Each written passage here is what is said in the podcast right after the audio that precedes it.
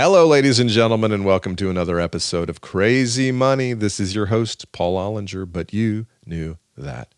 Hey, it's a great day to be alive, and I'm happy you're here. I'm grateful that you're here. I've had a lot to be grateful for the last couple of weeks, specifically friendships. Last week, I had a show in Memphis, Tennessee, where several dozen old friends came out and new ones came out to hang out and hear some jokes. And I'm very grateful that they took the time out of their week to come on out and, and hang out with me and support me in my burgeoning comedy career. I also had the opportunity to go to Utah and do some skiing this week with some old buddies from college, Steve, Steven, and Jay. Excellent hang as always. You know, in the past year and a half, as our group of pals has turned fifty, we've been purposeful about taking some time to hang out together, even though we're all spread all over the country. And those quick vacations have been some very, very rewarding times that I won't forget as long as I'm walking on this planet with a brain that still works. And I'm grateful for that brain also. Hey, I've got a great conversation for you today with a guy named Dominic Houlder. He's interesting. Why? Well, for a lot of reasons, but one of the main reasons is because he is both a business school professor and a practicing Buddhist. He's the author of a book called Mindfulness and Money and other books that I'll talk about in a minute. And I read Mindfulness and Money recently, and I thoroughly enjoyed speaking with him, and I look forward to sharing that conversation with you in just a few minutes. Mindfulness is a word we hear a lot, and you'll hear Dominic and I speak about it, and I really liked his definition, uh, but it's a word you hear being thrown around a lot, like being in the moment, being more present, being more grateful. And all those things are important. They they really are. And you know, the number one driver of happiness that many longitudinal studies have found are social connections, meaning if you have meaningful friendships, relationships, family members, that you are going to be a more fulfilled human being. And yet, sometimes our behavior is in direct opposition of the of the opportunity to build social connections. Not even not even ones that that are going to last a lifetime, but ones that just acknowledge humanity in somebody else. Like, I'm trying to be more present in the world, like both at home and in public. And one of the ways that I'm doing it is when I'm out in the world, I try not to have my phone out and I try not to have my earbuds in, even though I'm constantly listening to another podcast or listening to a book for an upcoming guest that I'm going to have on the show. So when I'm out, you know, shopping for Gala apples and Hawaiian rolls for my kids at the Kroger, I'm just trying to make eye contact, to smile at strangers at a, or, you know, the barista or the cashier, or the waiter, so that I'm fully acknowledging their humanity, all right? Here's something I've noticed. When you take the time to make eye contact and smile at a stranger, many of them think that you are insane. It's true. It's absolutely true. I ordered from a waiter not long ago and was careful to sustain eye contact. And after like an uncomfortable beat, he looked at me and was like, is, is there a problem? And so then I'm in the position of figuring out what to say such that I don't sound dangerous. You know, like at what point you say, Uh, no, there's no problem. I was just hoping that you and I make some kind of a connection here. That would get you thrown out of a restaurant. Maybe the world isn't ready for true mindfulness and true human connection. Maybe all these devices have evolved so that we can have this protective layer around us. Would it be disconcerting to you if you were in a cafe and you heard some dude in the corner mumbling, "This is me being present, enjoying my portobello and Gruyere omelet"? I'd find that to be disconcerting. What if you're an Uber driver? Do you really want to make that connection with the driver? Or do you just want to drive in peace and quiet, do your job and go home? As a passenger, you might be thinking that you want to do something to not perpetuate the social inequality of driver versus passenger. And you get in the front seat and say, "Hi, I'm Paul. Tell me about yourself." If you were an Uber driver, might you not look at him and be like, "Dude, you're making me uncomfortable. Get in the back seat." Maybe your Uber driver doesn't want you in the front seat. I don't know. Gratitude is another one of those things, like you're supposed to have gratitude, but how much is enough? One of the early interviews for Crazy Money was with an author named A J Jacobs. A J, if you're listening, hello, hope you're well, stay warm. He's the author of a book called Thanks a Thousand, and in it, he tells the story of how he thanked a thousand people who helped produce his morning cup of coffee, from the cup manufacturer to the barista to the landlord of the coffee shop. He went so far as to fly to Colombia, the country, to thank the farmers who grew his beans. And he described this interaction with them. I'm like, and as I read it, I was like, these people think he's crazy. Like, who is this lunatico who flew down here to say thanks? What a nutcase. I don't know. I don't know. Think about this. Try this. Invite a friend to lunch and leave your phone in the car. And after fifteen minutes, while he's sitting there scrolling through his Facebook or whatever, he's going to notice that you're not checking yours and you're just sitting there staring at him. He's going to be like, what's wrong? Are you, are you getting a divorce or something? Like, you're going to reply, be like, no, I just want to have an uninterrupted conversation, you know, to be present with you so we can really connect.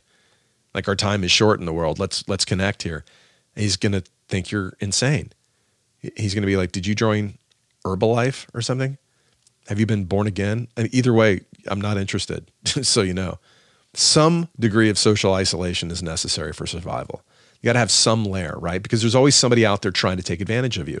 You have to protect yourself from the creepy dude hitting on women, or the creepy dude hitting on dudes, whatever. Or some people trying to sell you a sob story, life insurance, or their particular brand of salvation. And then there's just boring people. You have to protect yourself from boring people. Don't turn off this podcast. Don't say I'm boring. I'm talking about the boring people who corner you and ramble on like the ancient mariner at a wedding. You know, it's like, hey, Paul, did I ever tell you about the time I shot an albatross and everything turned to shit? Like, dude, I'm just here to party on somebody else's dime, okay? I'm not really interested in your tales of nautical woe. I got to go to the bathroom. Catch you later. Then you go find your wife. Like, honey, don't leave me alone with that weird sailor. Anyway, these are thoughts on uh, mindfulness and gratitude and all that kind of stuff. And I got more for you. We got a better conversation. Speaking of mindfulness, as I said, uh, I just finished a book called Mindfulness and Money. Dominic Houlder, uh, I, speaking of mindfulness, I just finished this book called Mindfulness and... Speaking of mindfulness, I just figured it finished... Speaking of mindfulness, I just finished a book called Mindfulness and Money by today's guest, Dominic Houlder. He is an adjunct professor at London Business School and former manager at Boston Consulting Group. Boston, I said that weird. Boston Consulting Group. He has been a committed Buddhist practitioner for more than thirty years. So he's the perfect guy to co-author a book like Mindfulness and Money and his newest one, What Philosophy Can Teach You About Being a Better Leader. I wanted to talk to him because the topic of business and Buddhism, and that is money and Buddhism, seem incompatible, but they are not. And in this age, when business and business people are equated with greed and selfishness, what could be better than a guy who wants to infuse our corporate ranks with more thoughtful men and women who not only want to succeed themselves, but won't feel that they've succeeded until they've helped those around them flourish? That sounds like a good coworker, right? Wouldn't you want a, wouldn't you want a coworker who's committed to helping you flourish? Wouldn't that be the best? Have you been that coworker? Do you approach it that way? Do you approach work like as is part of your mission at work to help other people flourish? Man, that'd be a good way to think about it. Almost wish I had a job so I could test that out and see if it actually works. Dominic has an M A in history from Cambridge University and an M B A from Stanford Business School, which are good schools if you can't get into Rhodes College. Uh, his home is in Scotland, where alongside his academic and client commitments, he is a crofter on the Isle of Skye. And uh, if you don't know what crofting is, I didn't. It's a form, according to Wikipedia, it's a form of land tenure and small-scale food production, particular to the Scottish Highlands. Google it, C R O F T E R. Click on images and you'll see some picturesque and lovely images that look particularly Scottish. It'll make you want to put on a waxed Burberry coat and drink some Macallan. Hey, ladies and gentlemen, please enjoy my conversation with Dominic Houlder. One assignment I use early on in my students' progression through London Business School is to ask them to write down their dream job a couple of years after graduation. Then, after they've turned that in, I give them another assignment, which is to ask them to roll the clock forwards, maybe fifty years, sixty years, and um, it's a sad um, but also celebratory moment um, because, Paul, you've just died and your best friend is giving uh, your funeral eulogy. And I ask my students to write down on a page or so what that person would say. And um, what emerges is consistently moving, because coming out of the dream job, you know, clearly there's a desire for money uh, or indeed power, um, a desire to be potent, to have influence. But then also what seems to come out more and more strongly, uh, I've seen over the last ten years, is yes, they want money. Yes, they want power. But also, there's a very evident aspiration to do something good with it. My name is Paul Ollinger. I'm a stand-up comedian with a background in the corporate world. I hit the lottery when I worked at a small company called Facebook. I'm fascinated with money, why we're so obsessed with it, and how it makes us happy or not. Welcome to Crazy Money. Dominic Houlder, welcome to Crazy Money. Well, I'm delighted to be on board with you, Paul. And um, I'm also particularly delighted to have had the invitation to talk about mindfulness, which is uh, a golden thread which might run through many of our lives, certainly on the better days, which is something I aspire to being more of, more mindful. Sorry, well, let's start right there. I hear the word mindfulness every day or read it in a blog. How do you define it? In a nutshell, it's paying attention. When I say paying attention, there may be different levels of mindfulness, awareness, um, giving our full attention to, for example, our bodies, which sometimes can get left a bit behind, particularly if we're engaged in rather heady career pursuits. But in traditional meditation training, mindfulness-based meditation training, students were always asked to start Um, by bringing their attention to the sensations in their in their own body, the feeling of the ground underneath their legs, if they were sitting in the classic cross-legged position, or if they're sitting in a chair, what's the feeling of the chair underneath you, your feet on the floor, are there aches and pains, do you feel some lightness and relaxation? Not trying to change anything, I think that's a very important thing to say, but simply paying attention to how you are in a physical sense. And then we could progress from there, because we might extend paying attention from physical sensations in the body to emotions. So how are we feeling? Taking stock of whether we're feeling happy, whether we're feeling sad, tired, irritated, um, because often as we rush around from one thing to another, we can lose touch not just with how we feel as an embodied person, but we can also lose touch with our emotional states. And so mindfulness and emotional intelligence at that level um, have a very close correspondence. But we can go further still. Classically, mindfulness meditation teachers would um, invite their students to begin by being aware of, paying attention to the body, to the emotions, but then to go further than that and to open your awareness to the space around you. So that could be the noises in the room, um, that could be the noises outside the room, Um, which might be the noise of traffic in the city. Uh, if you're out in the countryside, it might be the bird song.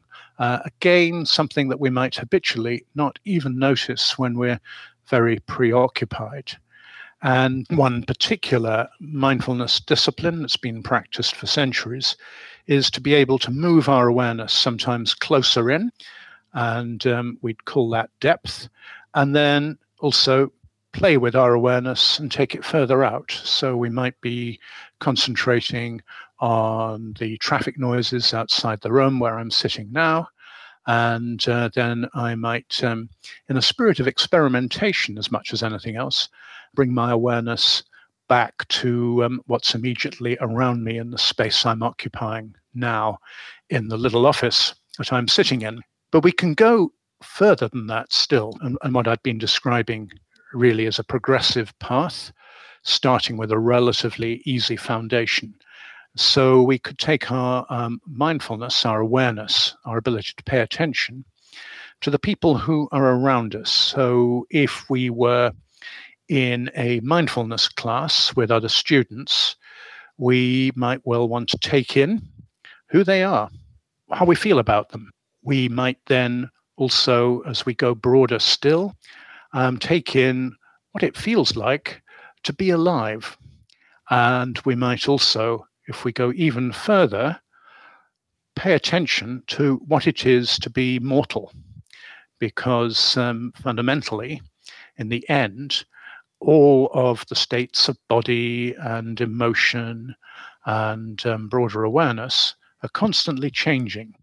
And being mindful of impermanence is probably the level that we might get to by dint of practice in those earlier stages, and that would include our own impermanence.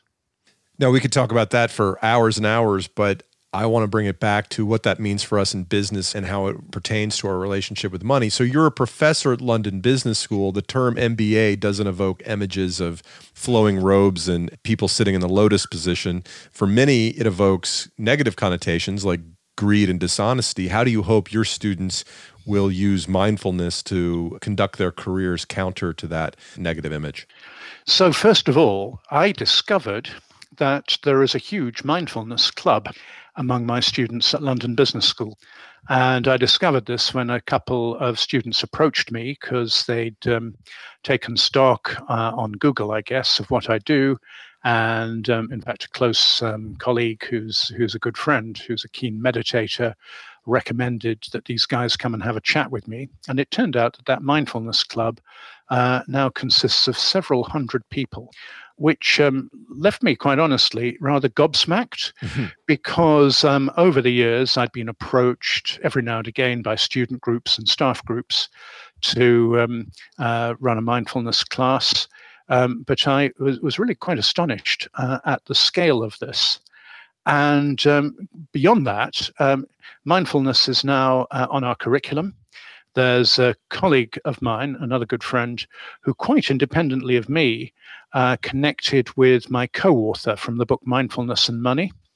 And my co-author now runs mindfulness classes in an elective course on interpersonal dynamics. Now, what's that about? My sense is that anyone coming on an M B A is looking to succeed. And, of course, one of the questions that people have to grapple with more now than perhaps in the past is just what does success look like?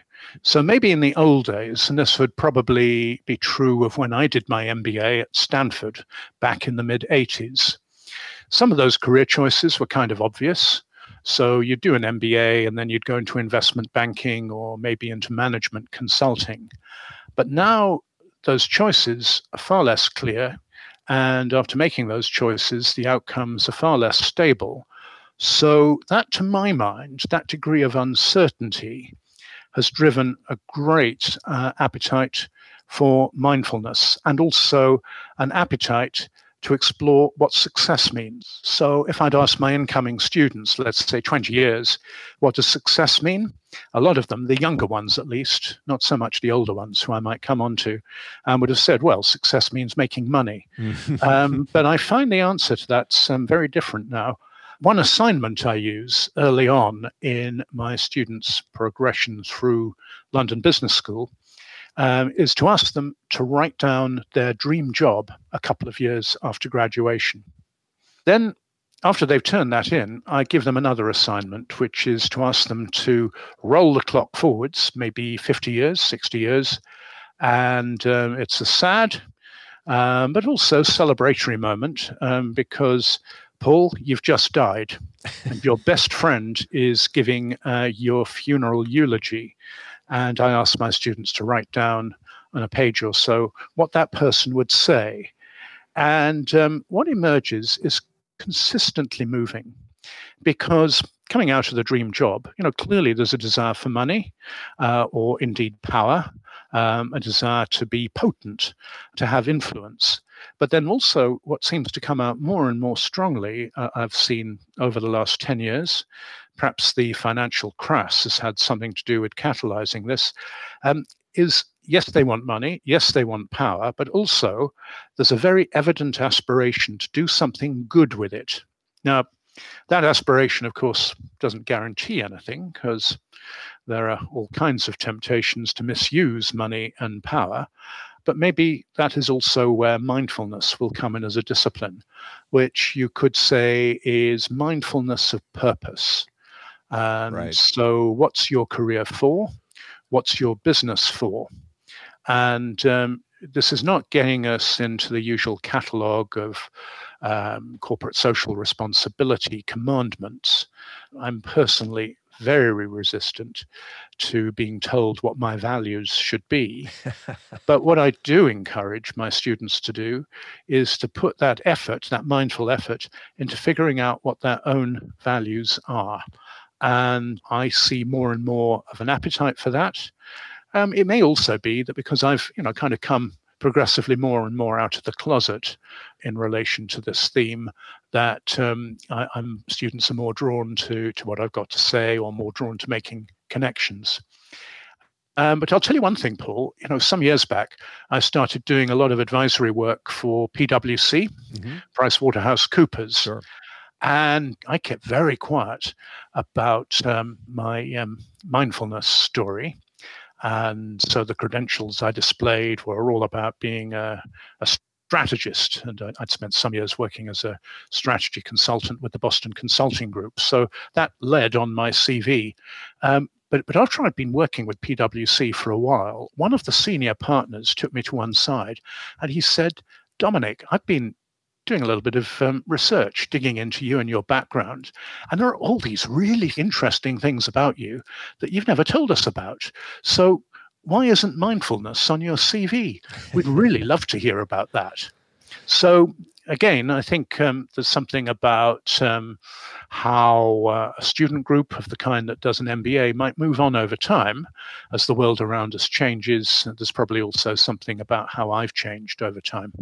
It seems the culture has come to seek mindfulness, though, and that the training you did a long time ago is now, as the inquiry from your friend at P W C indicates, that it's something that businesses are looking for for some mm-hmm. reason. What's changed? Well, I would say there's uh, a good answer to that and a not so good answer to that. So, first of all, on the good side, there's more awareness, I would say, among the business leaders and political leaders, for that matter, that I come across, that if you really want to win commitment and engagement, Uh, it's not just about the paycheck, uh, not even about a very big paycheck. People get used to very big paychecks pretty quickly as it happens. Um, but there has to be something more. And so I would argue, in fact, going right back to the origins of London Business School, a guru of mine who was one of the founding professors, Charles Handy, right from the very beginning, used to tell our students, yes, you need to learn accounting, but you also do need to read some Greek tragedies. and uh, so ones? They'd find um, Dick Brealey's corporate finance textbook on their, on their, in front of them on the first day, um, together with a play by Sophocles, for instance. Um, so that's always been around, to my mind. But I would say more and more leaders are realizing that um, We need we need to help people to flourish if we're going to have a successful organization in a broad sense that we can be really proud of. So that's, I would say, the good change. The bad change, and this may be a little bit controversial, is that mindfulness can be used as an elastoplast, as a Band-Aid. So in other words, if um, we have created an ill-functioning organization with very high levels of stress, then what we might do through our H R department is to put on a mindfulness program so that people will feel calmer and less stressed, uh, albeit they're in an inherently stressful and ill-designed context. So the bad reason may be that the workplace is becoming more difficult. Old forms of organization are becoming less and less fit for purpose. And rather than grapple the nettle and redesign, uh, instead, let's enroll a thousand people on a mindfulness training program. So I would say two answers to your question, Paul. The good answer is about the recognition of the need for flourishing. The bad answer is about the need to paper over the cracks. Well, I want to come back to how this mindfulness is happening inside of organizations and what it means to our careers, or how we can use it to optimize our careers and our enjoyment of work. But first, I want to hear about how you got into Buddhism and your journey to finally coming out of the closet. Where did you first encounter Buddhism? Well, uh, in the context of your last question, when I did my M B A. Yes, I love it. See how enlightened we are, everybody? Well, I'll tell you the story, um, because uh, I went to a pretty traditional business school after I'd had about four years working out in the world. Uh, it was Stanford, which at the time was renowned for the um, quality of its finance research and finance teaching, which was superb. But um, What I signed up for in my second year was an elective course called Creativity in Business. And it was led by a remarkable professor who was um, theoretically a professor in marketing, a tenured professor in marketing. And uh, I'd thought that um, the Creativity in Business elective would be some kind of design thinking course. Um, in fact, it was very much focused on everything we're talking about now. So um, I had my first taste of meditation. Mike used to give us um, weekly assignments. So one assignment was to spend an hour watching flowing water and write down what you learned. Another assignment was um, uh, this week, practice the precept of paying attention. Another assignment was spend a day entirely by yourself and, again, write down what you learned from that. So this was um, uh, an extraordinary opening for me, uh, as it happened. If you know North California, Stanford is down in the Bay Area, but um, between Stanford and the Pacific Coast, there's this amazing range of mountains, the Santa Cruz Mountains. Sure. And a bunch of us were sharing uh, a house which we rented off a professor high up in the hills, and it was the most beautiful setting. So, um, and a perfect context, really, to harness a mindfulness practice to appreciating the wonderful place where we were. And as it happened, previously, the professor in question, Bob McKim, who became one of the founders of IDEO, in design thinking, sure, as it happens, had rented the place to a group of Buddhist monks. And um, somewhere in the grounds, um, there was um, their shrine room or their shrine platform. And it was a great place to to go and sit. So doing the M B A, in fact, gave me my start. And, you know, that was indeed part of the motivation to, at, at some point, get back into that world of business schools and um, bring in some of what had, had got me going. Early in your practice or your exploration, what was it that grabbed you and pulled you further into and made you want to learn more about Buddhism and meditation? So there was kind of push and pull. So pull was, um, without wanting to make it sound glib, was wanting to, um, you know, smell the roses better, um, to um, appreciate the beauty around me, um, appreciate the people I was with that much more. And there was also, um, you know, an element of, of push in terms of um, having to learn to deal with stress, having to learn to deal with bereavement, having to learn to deal with difficult questions around personal identity. So um, both of those, the the push, if you like, pain, and the pull, which is, uh, I guess you'd say, is the search for a higher form of pleasure, both of those were big motors that drew me. But there'd been something else, Paul, because before Stanford, in my very first job after I um, finished undergrad, my um, my very first boss, who seemed like a very unlikely um, Buddhist practitioner, he was six foot three, ex-military, a classic British aristocrat. It turned out, um, after I'd been working for him for about um, six months, that Um, he was indeed a highly committed Buddhist practitioner. And when I went from working with him to work in Japan, because I lived in Japan for about a year and a half in my early twenties, he introduced me to an amazing Australian poet, a guy called Harold Stewart, who's long dead now, who um, lived in a tea house in a Buddhist temple, a Shingon temple, and translated haiku, which is that very short form, very meditative um, form of Japanese verse. And um, this was in Kyoto, which is another beautiful city um, filled with Buddhist temples and um, uh, exquisite Zen gardens. And Harold, who had then been in his seventies and I was in my early twenties, would go for strolls around Kyoto with me, talking about uh, a little bit about what he was doing. But it was more the, the the presence and the sense of someone who was calm and kind and wise. And so I wanted some of that. Mm. Let's talk about what you learned about money through your studies. What did the Buddha teach us about money? Well, so the Buddha had relatively little to say about money as such. And indeed, one of his early supporters, Arthapindika, I believe he was called, was um, a rich merchant who, um, by the way, was very generous to the Buddha and the Buddha's other disciples, buying and giving them a park that's very famous in the early Buddhist scriptures, um, where the monks and um, lay people could gather and learn and meditate, which which I guess says that um, one of the most important things that the uh, Buddha has to say about money is use it well.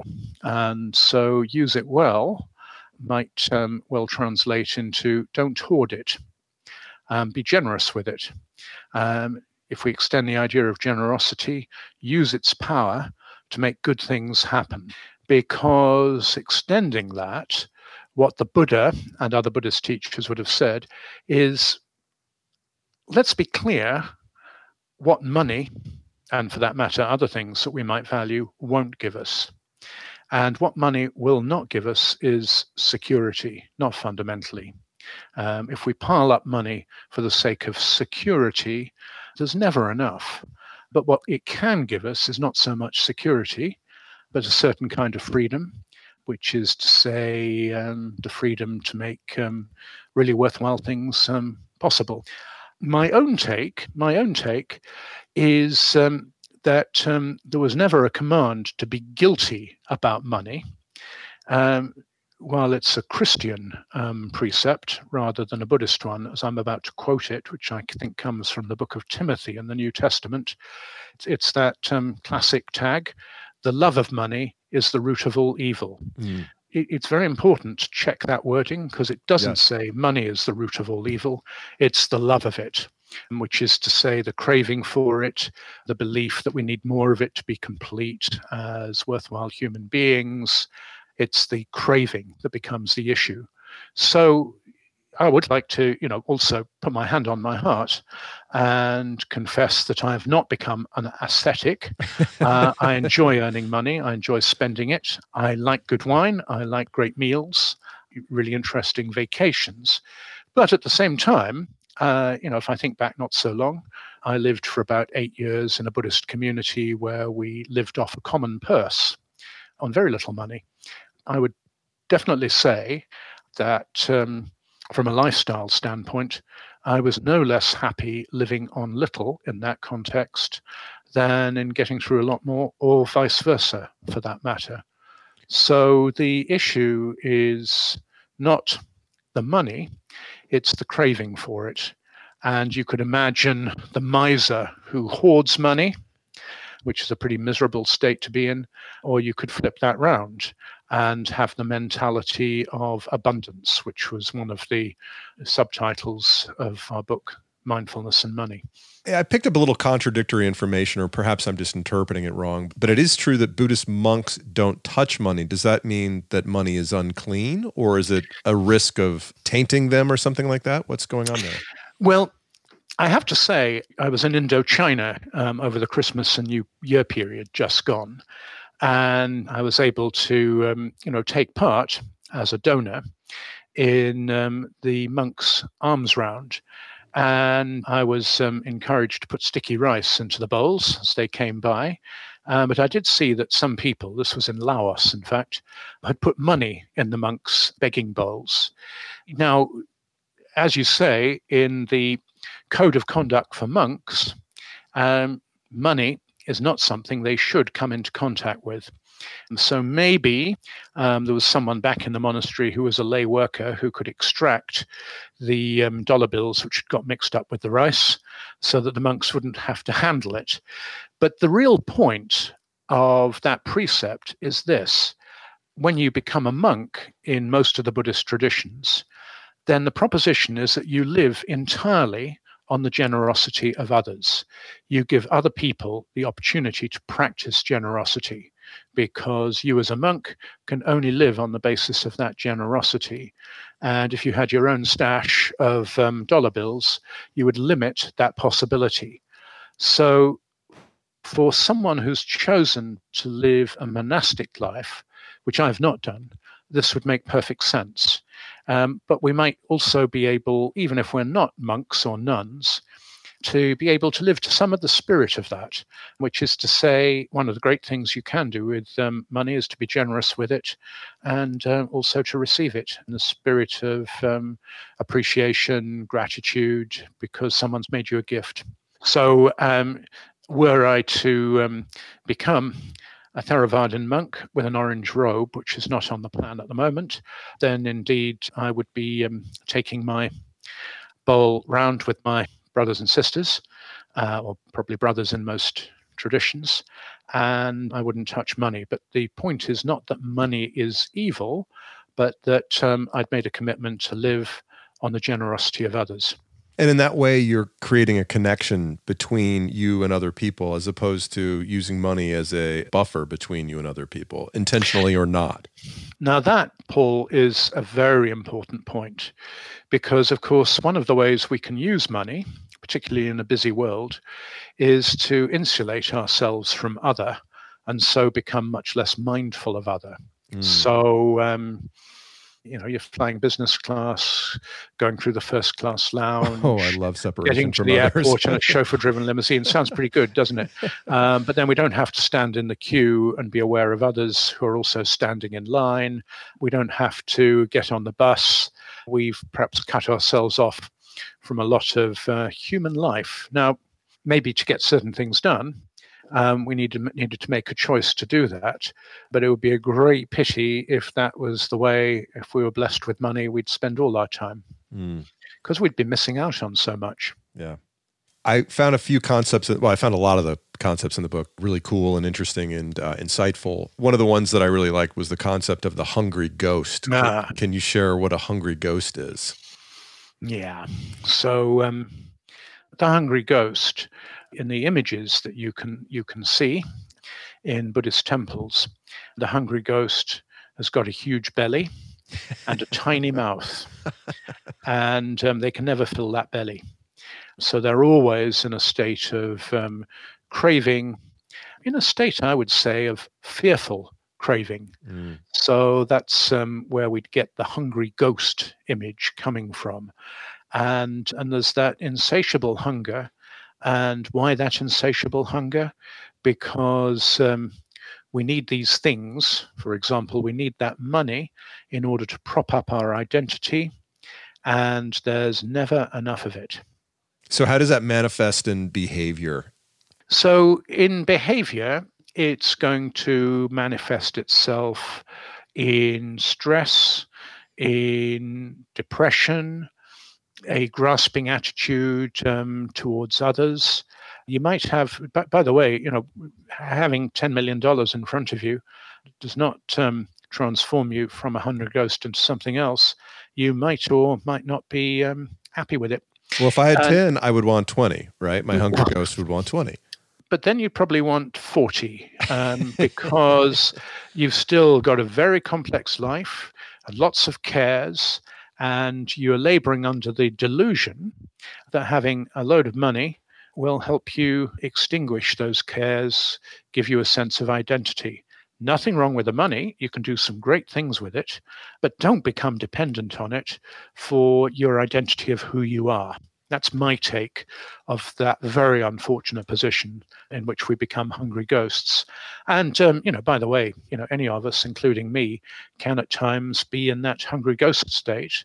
And this will be where mindfulness um, may be a very important tool to help us recognize, first off, that we are in that kind of state. So just being aware of it is an important first step.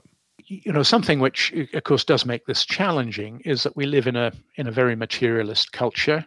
When I say materialist, it's a culture which tells us that material things can make us feel complete, make us happy. Well, my take on that is we we don't need to put on the hair shirt. And in fact, um, uh, in traditional Buddhist teaching, the flip side of craving is aversion. And aversion is just as unhelpful. So I would, you know, give, one, one has to be always very careful about giving advice, and certainly not in a in a podcast when you have no idea who's listening. But the sort of advice I try and give myself in this in this context is to say, yes, it is a materialist culture, And, you know, let's rejoice in the in, in the good things it makes possible. Among other things, making it possible to download a, a book called Mindfulness and Money um, in an electronic format. We wouldn't have that possibility without a materialist culture.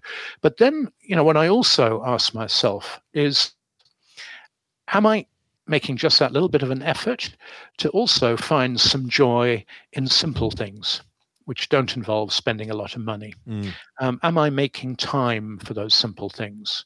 Because, you know, sometimes, not always, those simple pleasures uh, are the best. And awareness of that means that I don't get uh, kind of um, uh, taken away by money. Uh, I'd like to be in charge of money rather than money in charge of me. There's a lot of applications to this, from personal behavior around how we shop, how we consume, how we save, but looking at these things from an organizational perspective could be interesting as well. How does Buddhism change the way that you see business? And here's a good place for me to mention that last year you co-authored a book called What Philosophy Can Teach You About Being a Better Leader. Mm-hmm. How has Buddhism impacted the way you see business? So there's several layers of answers to that.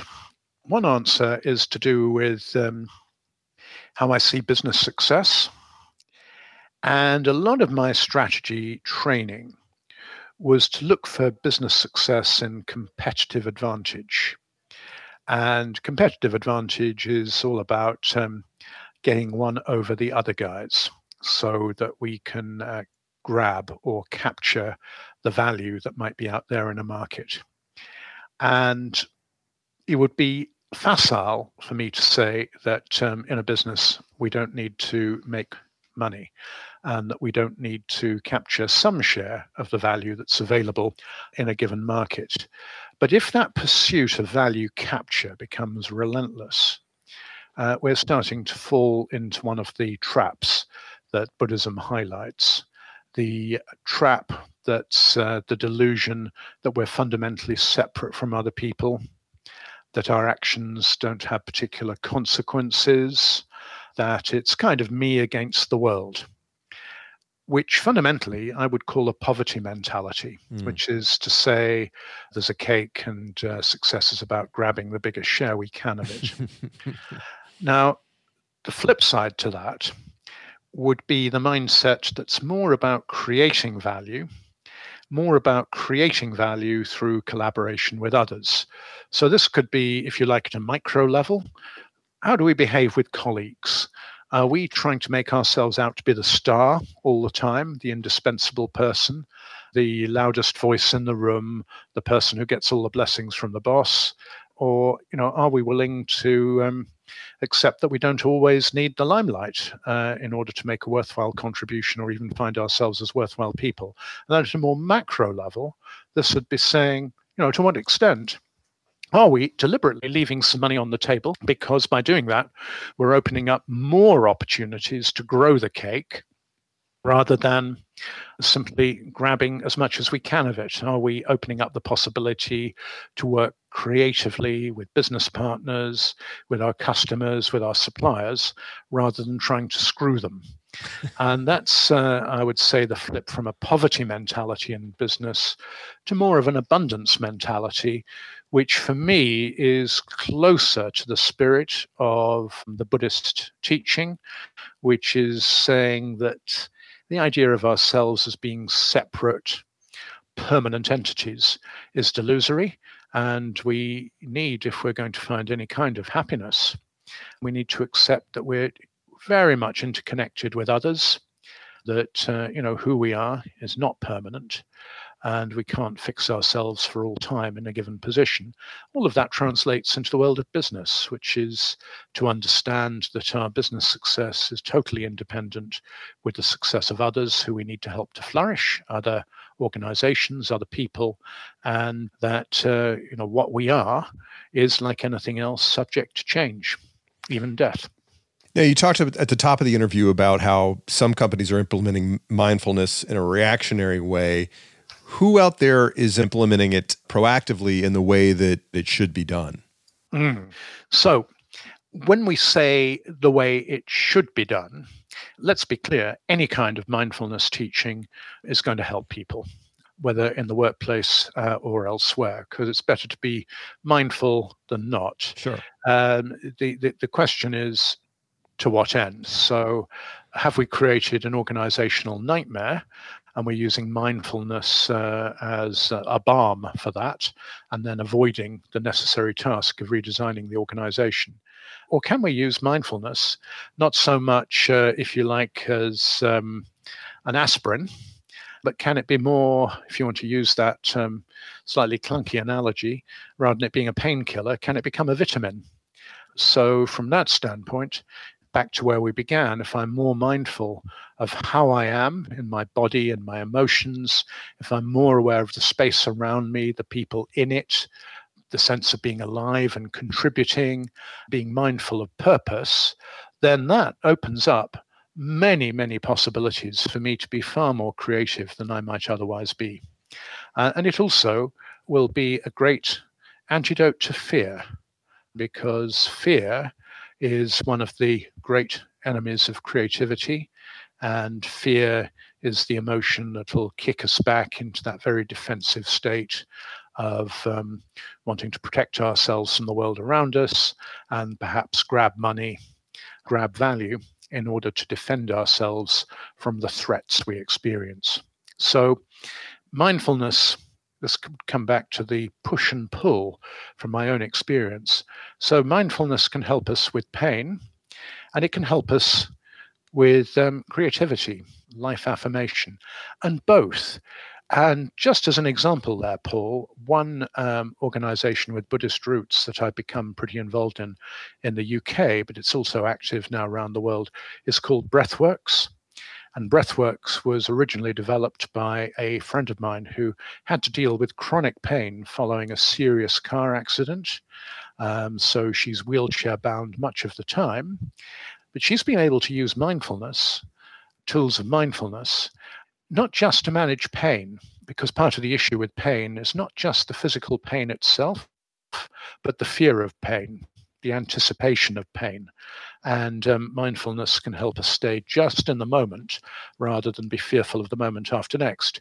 Uh, but what she's done, and getting on for ten thousand people have benefited from Breathworks courses, often people, let's say, suffering from cancer, suffering from severe stress, um, from depression, um, as well as helping people to deal with pain. Also, it opens up the possibility that through practicing more mindfulness, we can become that much less fearful, that much more confident, that much more rooted in our own sense of self, rather than needing other things and money to prop it up. So that would be where mindfulness can take us. And in organizations which are simply using mindfulness training to cover up the stressful environment their leaders have created, they may be missing out on much, much more of the possibilities that mindfulness can offer. Well, you know, and dealing with that, dealing with a stressful work environment or toxic coworkers is one thing that maybe mindfulness can help with. But also, I, I want to ask about some of us out there feel stuck in work that doesn't feel fulfilling, whether they're twenty-five or fifty-five. Can we nevertheless find meaning in the slog?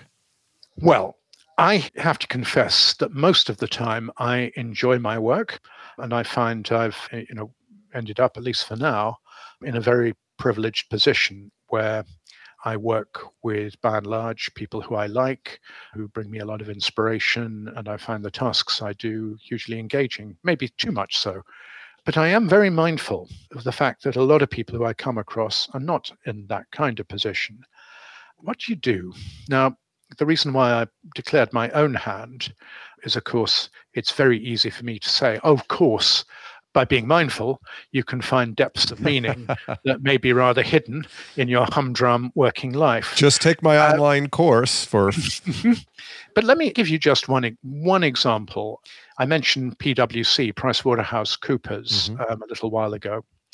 And they had a guy on their reception desk called John, who was a truly wonderful guy. He always remembered my name. He gave me, you know, such a fresh and engaging greeting um, that I felt, you know, just a little bit better about myself and the day as I arrived, rather than thinking, how am I going to impress these partners who are my clients?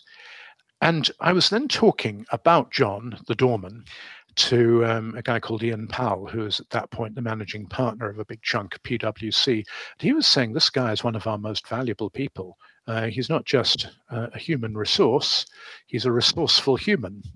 Ian went on to say that there had been many difficult client situations which John had rescued because of the way when he saw someone with their face like thunder leaving the head office building, he'd um, uh, he would find a way of saying something appropriate. And in fact, when they were running their um, their tent at Davos for the World Economic Forum, they always took John, the doorman, along with them to be on the door of the P W C tent in Davos. And Ian said, frankly, he's a lot more valuable than some of my senior professional colleagues because clients just love the guy. Now, yeah. you could say being on a reception desk is, uh, you know, as humble a job as you get. But John, the doorman, by taking what I believe was a really heartfelt interest, mindful interest in those who were coming through the door. Number one, I'm sure a much more interesting and engaging job for himself, was also, you know, able to provide incredible value to others. And I've got another example. So um, I go to um, Tesco, which is one of our big sure. supermarket, hypermarket chains in the U K. And on the cash desk, I always look out for this lady who always wants to um, talk uh, about what's been going on in my life. Um, she's very interested in mindfulness, by the way. She's working on the checkout till. Now, frankly, I think that drives some people in the queue behind me and the line behind me crazy because um, you know, they want to get their stuff packed up and present their charge card or credit card as quickly as possible and get out of there. But I've just make sure if I can see her working on the checkout line, um, that I'll take my shopping cart to her checkout line. And could she be more productive in terms of whacking people through that checkout line faster? Might her supervisor at Tesco be feeling that? Maybe, but if that supervisor at Tesco's got half a brain or half a heart, um, they'll realize that this is someone who's been able to invest a lot of meaning in a seemingly humdrum job. And um, this is, you know, an easy thing for me to say, and I imagine it's very difficult for many people to get to the state of finding meaning in small things, seemingly small things that the Tesco lady or John at P W C had done. Um, but it does give me confidence that it's possible. Right. Furthermore, and this would come back to our recent book about um, philosophy and leadership and flourishing, if organizations don't give people the chance to be themselves in the kind of jobs that we're talking about, then they might as well have robots. Ah, perfect segue, because as I'm reading the book toward the end, I underlined twenty times and put five stars next to was this passage. You write that we can pursue a life, and I will insert the word career as a synonym for life or as an important part of that life. We can pursue a life that is a magical discovery of who we can be as we rise to our fullest potential. Imagine your life as a work of art, a unique masterpiece that you are painting. Perhaps you've had glimpses at various times of your life of what you could be if you let that the qualities that you most treasure come to flourish. Mm-hmm. And, and as I think of myself and friends of mine, what's on our minds, I just screamed, I want this, you know? I found myself as I was considering leaving Facebook many years ago, I couldn't articulate it, but what I wanted to say was I want to do work that's me being me. And I didn't know how to say that in the context of a corporate environment. What do you tell people out there that are feeling that urge to discover themselves and bring it more into the world? Mm, I can remember being invited um, back to Boston Consulting Group, where I worked long ago, shortly after I'd been on a long mindfulness um, meditation retreat. And um, the guy who was the managing partner at B C G said, um, Dominic, we'd lo- love to have you come in and um, talk about what you found out during your four months living up on a mountain. But he then said, please don't make it too alluring, because um, I'd be very sad right. if um, all of my staff quit right. and went off to join you on that mountaintop as a result of hearing about this. So make them just mindful enough. um, just flourishing enough. That's right. Um, so they'll be willing to uh, work the longer hours. Well, that's kind of um, not, not where we want to land. So I would come back first of all, to, to a couple of propositions. Work doesn't have to be the whole of life. And I ask my students this. I ask, you know, who's going to be, you know, working forty hours a week or more? And um, everyone puts their hand up. Then I say sixty hours a week. A lot of hands stay up, seventy. Uh, well, how many hours a week did you work at um, Facebook, Paul? Uh, I'd say sixty.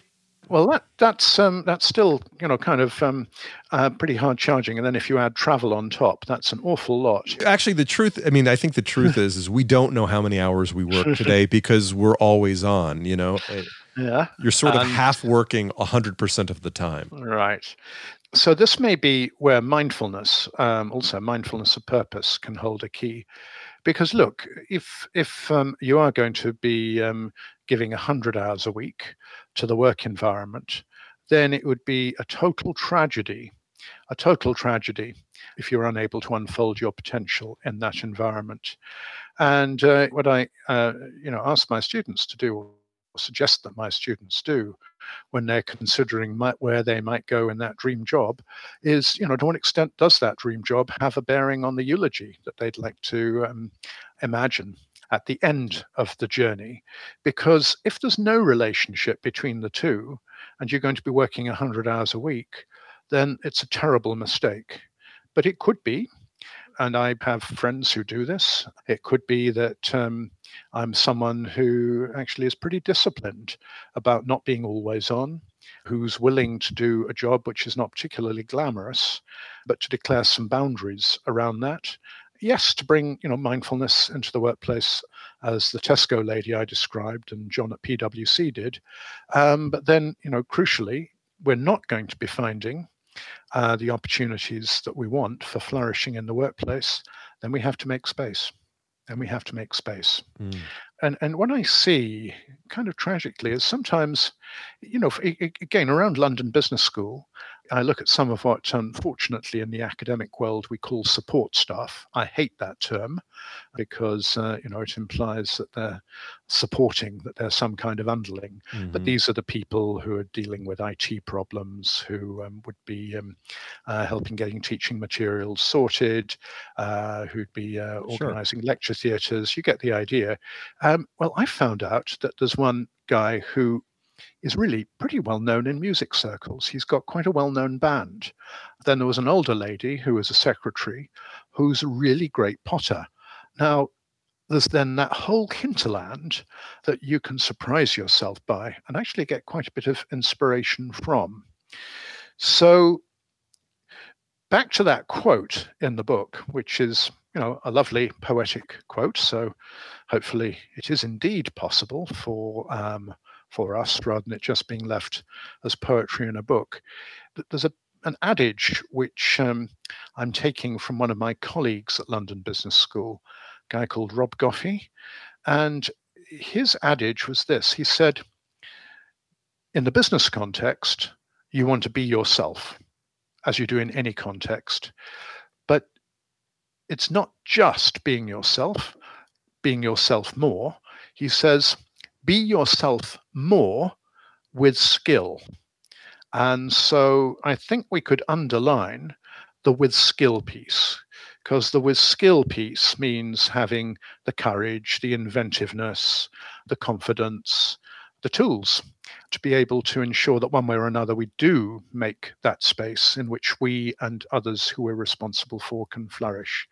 So yes, we want to be ourselves more, but that will remain a poetic aspiration if we don't also do so with skill. Fantastic. I really appreciated the care you put into your book, and I learned a lot from it. So thank you for reading it. For our listeners, again, the name of the first book is Mindfulness and Money, The Buddhist Path to Abundance. And the new one is What Philosophy Can Teach You About Being a Better Leader. This is my guest, Dominic Houlder. Dominic, if someone is interested in learning more about Buddhism, what starter texts would you direct them to read? If you get online and put into the search box, starter text on Buddhism, um, you'll find um, a lot of good Buddhism for beginners type stuff. There's a lot of that out there. But there are two that I would recommend for those who find a story inspiring. There's a great book by a friend and Buddhist co-worker of mine who's called Vishvapani Blomfield, which is simply titled Gautama Buddha, which is indeed the name of the Buddha, Gautama Buddha. And it's the story of the Buddha's life, but along the way, bringing the teaching of the Buddha to life truly magnificently. And I would regard that as one of the best books about the Buddha, the Buddha's life and teaching um, that we have seen in the current generation, which is quite a claim, but I'd stand by that. And then if we were going to go back to a great book, a magical book, beautifully written from a previous generation, I would um, recommend putting on your shelf that classic by Hermann Hesse, Siddhartha, which is a fictionalized story of the Buddha and the Buddha's closest friend. Mm. And then for going back to the source, to um, the Buddha's teachings as such, the source I'd recommend, which you'll find in a slim volume from many publishers, is the Dhammapada, um, which is the collection of um, the classic oral teachings that the Buddha gave, probably in about, if I'm thinking of my copy, in about seventy pages. It's an efficient read, worthwhile. I'll put links to each of those in the show notes. Where can our listeners find out more about your work, Dominic? So you could look for me, uh, Dominic Houlder, on Amazon. Uh, you'll find my author page. And you would also be able to find me, of course, on LinkedIn. And um, I'll welcome very much connections from this um, webinar. Uh, if you make a request, just mention how we met. Uh, virtually through the webinar. Wonderful. I really appreciate your time. Thanks for joining us today. A great pleasure, Paul. May you flourish. And you as well. Thank you again, Dominic. I really enjoyed our conversation, and your book made me think. So it was uh, very worthwhile. Ladies and gentlemen, if you enjoy what we do here at Crazy Money, it sure would be a lot of help if you would go to the ratings and review section of the podcast app on which you are listening to this program, and uh, you throw us a few stars, you throw in a nice rating, say something nice about me, about my hair, about my voice, about my insights, about my jokes, you know, whatever. That'd be nice. Seriously, ratings and review is how you sort of demonstrate that you have a good podcast that has value and meaning to people. And if it has any value and meaning to you, sure would appreciate your endorsement. Thank you again for listening. Thank you, Mike Carano, editor, producer extraordinaire. Make me sound smart.